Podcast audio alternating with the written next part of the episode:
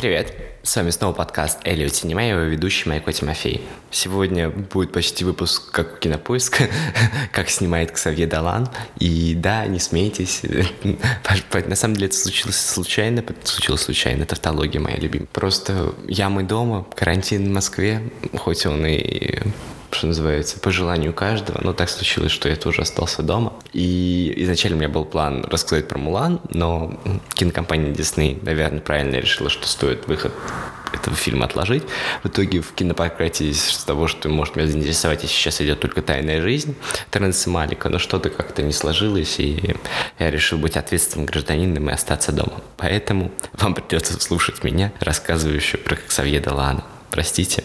И знаете, что я вас люблю, и Ксавье Далана я тоже очень люблю. Перейдем к его фигуре. Ксавье Далан – это французский режиссер, ну как нет, канадский режиссер французского происхождения с египетскими корнями, сложно. Он родился в Монреале, в Квебеке, буквально 20 марта. Еще вторая причина, почему я захотел выбрать эту тему. 20 марта у него был день рождения, Поэтому с днем рождения наш любимый Ксавье. Ему исполнилось 31, он все еще молод, полон сил, снимает фильмы. Сколько у него? 10, по-моему, режиссерских работ у него, из которых две короткометражки. Основная часть — это полный метр, 8 работ, и все 8 очень особенные, очень необычные, и большую часть из них я очень люблю.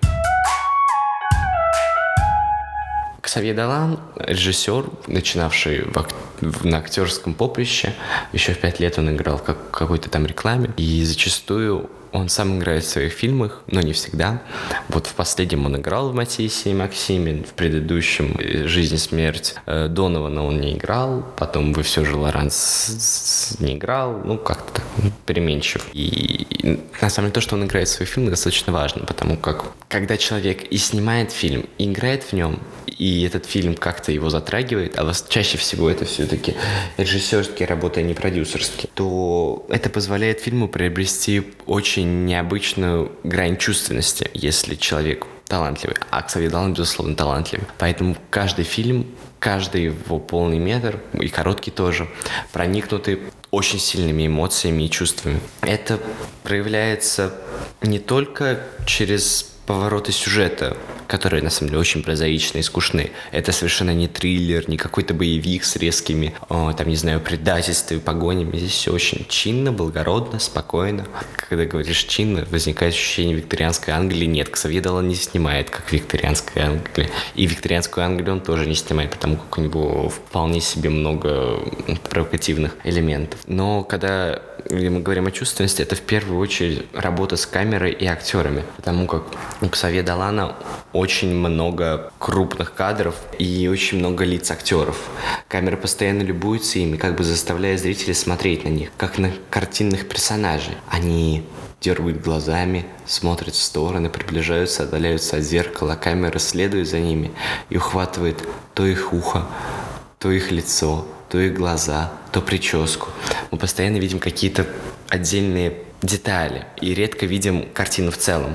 Именно как раз, когда перед нами предстает картина в целом, это значит, что эта сцена обладает каким-то кульминационным эффектом. Будь то, как в Матиасе и Максиме, когда главный герой Матиас выбегает с вечеринки на улицу, и мы видим, как он поднимает руки вверх издали и видим улицу вокруг. Или как вы все же Лорансе. Крупные кадры означали какой-то новый этап в жизни главного героя, позже героини.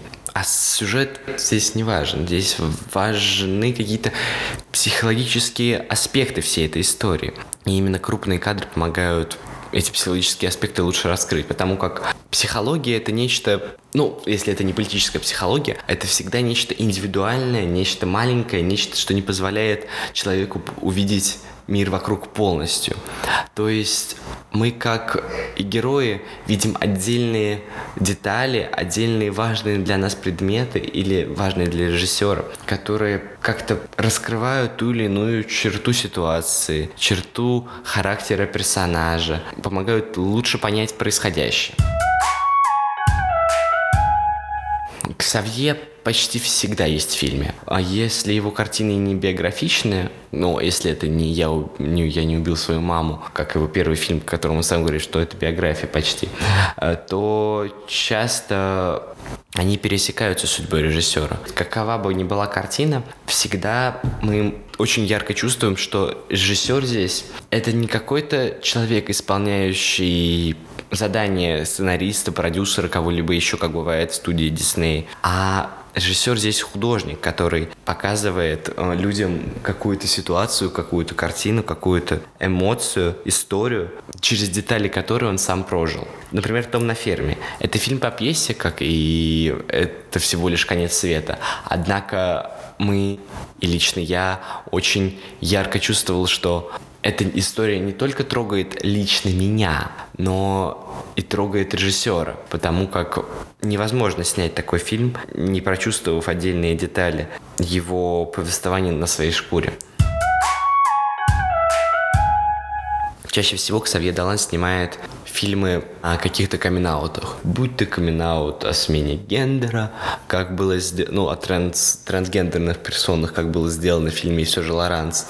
Я считаю, лучшим его фильме, потому как этот байопик, длящийся три с лишним часа, настолько мастерски раскрывает всю сложность любого перехода в каком-либо любом обществе, образованном, необразованном, так мастерски показывает сложности отношения с другими людьми, переменчивость любви, какие-то отдельные детали происходящего. Люб, люблю этот фильм.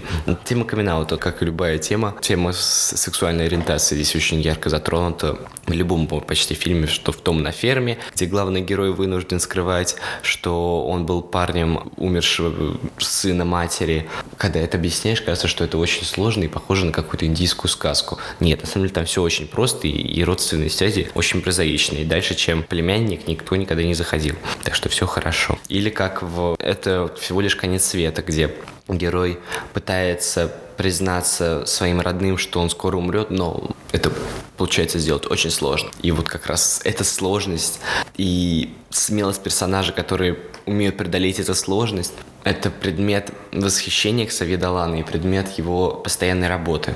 И всегда, всегда есть у Савидалана летающие ткани.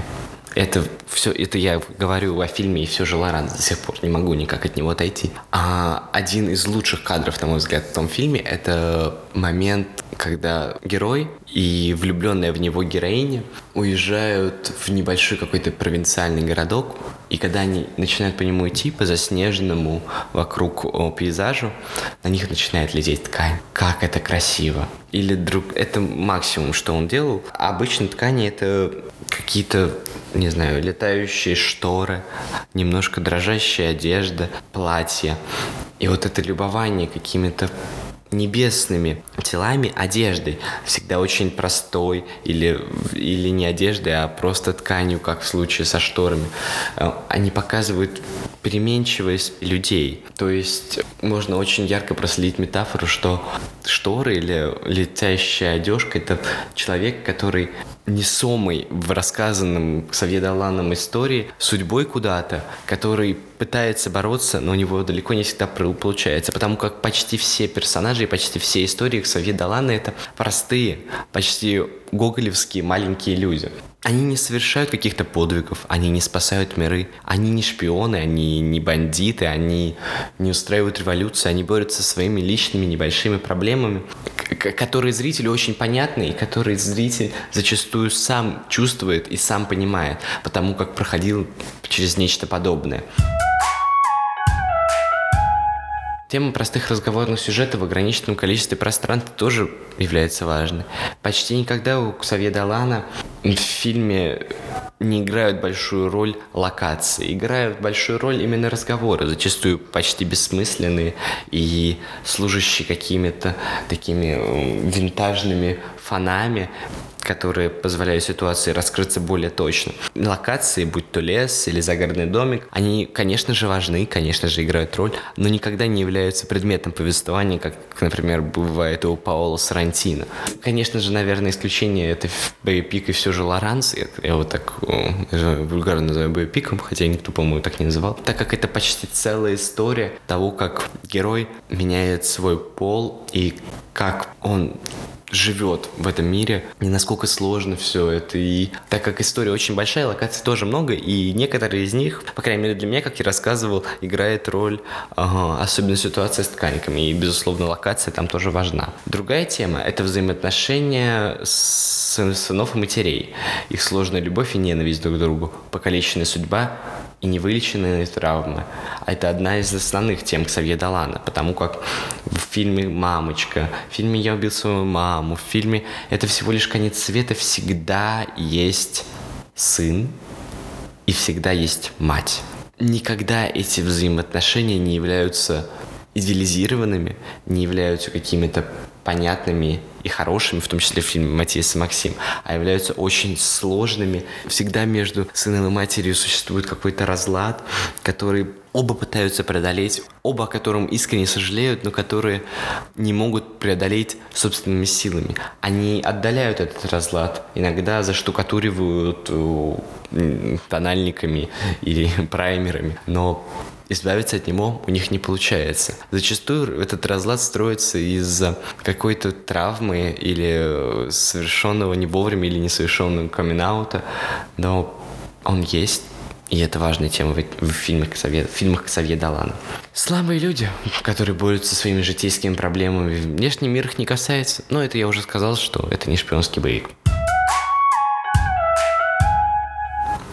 Еще важно заметить, ну не так важно, но это является для меня характерной чертой некоторых фильмов Ксавье Далана, это то, что в его фильмах присутствует иногда атмосфера страха и застывшего ужаса, который никак не проявляет себя, но висит над героями и зрителем. Самый яркий пример – это «Том на ферме». Безусловно, еще раз оговорюсь, это пьеса, это не оригинальный сценарий, но то, как эта пьеса выполнена, та фантасмагоричность происходящего, которая далеко не всегда понятна, и это как будто бы это очень сложная история стокгольском, в том числе стокгольском синдроме, которая очень болезненная, сложная, и нам страшно, хотя страх ходит где-то вдалеке, и угроза ходит где-то вдалеке, она непонятна, но она нависает над нами, ходит какое-то тенью, которая готова выпрыгнуть и поглотить тебя полностью и не отпустить. Том на ферме очень яркий персонаж, когда Ксавье Далан с его светлыми в тот момент волосами взаимодействует с братом своего бывшего парня, это всегда очень страшно. Здесь тот обман, который они учиняют его маме, вся ситуация очень пугает и нависает домокловым мечом, можно сказать, почти. Пастельные тона, медленный темп повествования и серость будней тоже являются неотъемлемой чертой Ксавье Далана. Ну, не, на самом деле говоря, что это пастельные тона и медленный темп повествования, я преувеличиваю, серость будней преувеличиваю. Например, его последний фильм «Отец» и Максим вполне себе наполнен яркими цветами, однако зачастую даже эти яркие цвета приглушены и не дают, ну, и не, не играют какой-то самостоятельной роли, потому как они служат всего лишь инструментом для осуществления идей, осуществления мыслей, осуществления замыслов режиссера. С вами был подкаст Элиот Синема. Подписывайтесь на нас во всех социальных сетях, на SoundCloud, Яндексе, Apple подкастах. Можете даже подписаться на Патреоне и задонатить нам денежку, потому как надо же радовать иногда пишущего подкаст. Не поверите, иногда бывает очень сложно это делать. Я вас люблю, шлю лучи славы, лучи всего прекрасного. Наслаждайтесь и слушайтесь. Извините, что этот выпуск вышел немножко скомканный, но что-то как-то все сложное, и карантин на меня плохо действует.